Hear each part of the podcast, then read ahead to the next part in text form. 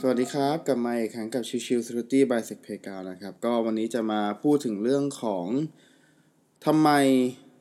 Product ที่เป็น Security กับ Product ที่เป็นเชิงของ Network หรือ IT อื่นๆ ถึงมีการ implementation ที่แตกต่างกันคำว่า implementation ที่ว่าหมายถึงว่าการนำมาใช้งานนะครับ คือต้องบอกว่าตัวของ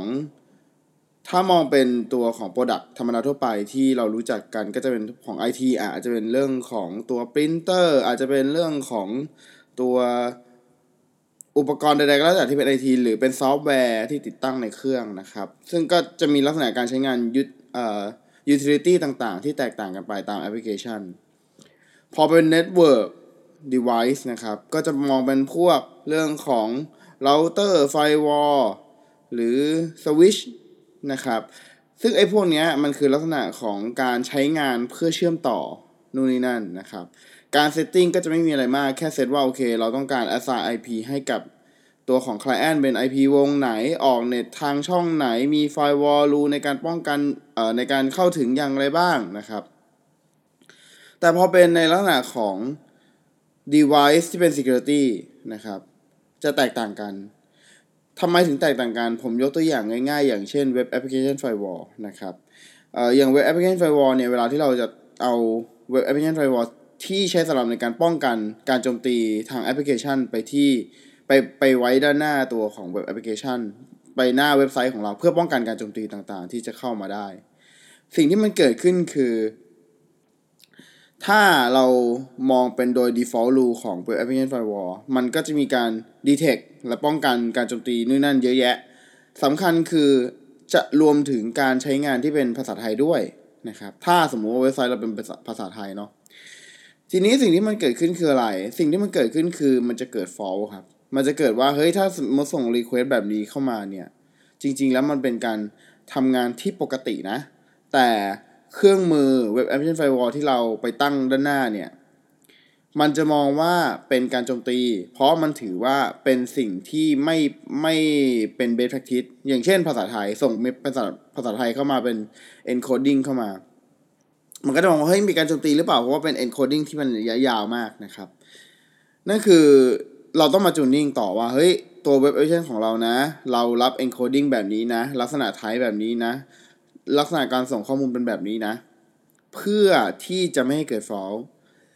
ปัญหาของการเกิด fault เนี่ยไม่ใช่ปัญหาเล็กๆนะครับ เป็นปัญหาใหญ่มากสำหรับในการทำ monitoring นะครับ คือการคอยเฝ้าระวังการโจมตีต่างๆ เพราะว่าอะไร คือถ้ามองภาพง่ายๆเนี่ยครับ ถ้าสมมุติว่าเรามีอีเมล 1 ล้านฉบับเข้ามา กับมีอีเมลแค่ 1 ฉบับเข้ามา เวลาที่ใช้แตกต่างกันไหมครับ ในการที่จะอ่านเข้ามา กับอีกแบบหนึ่งคือลักษณะที่ว่าถ้ามีการแจ้งเตือนเข้ามาเป็นล้านเลย กับเป็นแจ้งเตือนแบบที่มันชัดเจนแค่อันเดียวเราคิดว่าเราจะสนใจหรือโฟกัสอะไรมากกว่ากัน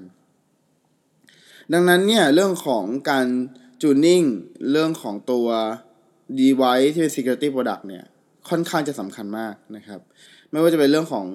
ไม่ใช่แค่ web application firewall หรอกทั้ง Palo Alto ทั้งเอ่อ database firewall หรือเรื่องของ IDS IPS นะครับ intrusion detection system พวกนี้ทั้งหมดเป็นส่วนที่เราจะไม่จะต้องจูนนิ่ง เราไม่สามารถที่จะ plug and play คือเอามาปุ๊บเราใช้งานได้เลยนะครับ มันจะเป็นเราต้องปรับจูนให้เข้ากับ environment ให้เข้ากับสภาพแวดล้อมของการทำงานของคนในบริษัทนะครับ ก็ฝากไว้ว่าการซื้อ Product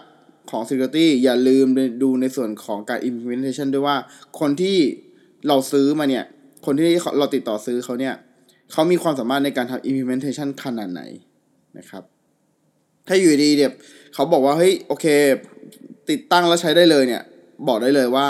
แสดงว่าเขาไม่เคยจูนนิ่งแบบที่โหดๆมาก่อนนะครับ แล้วสิ่งที่มันเกิดขึ้นกับการที่ไม่จูนนิ่งเนี่ย มันจะทำให้ performance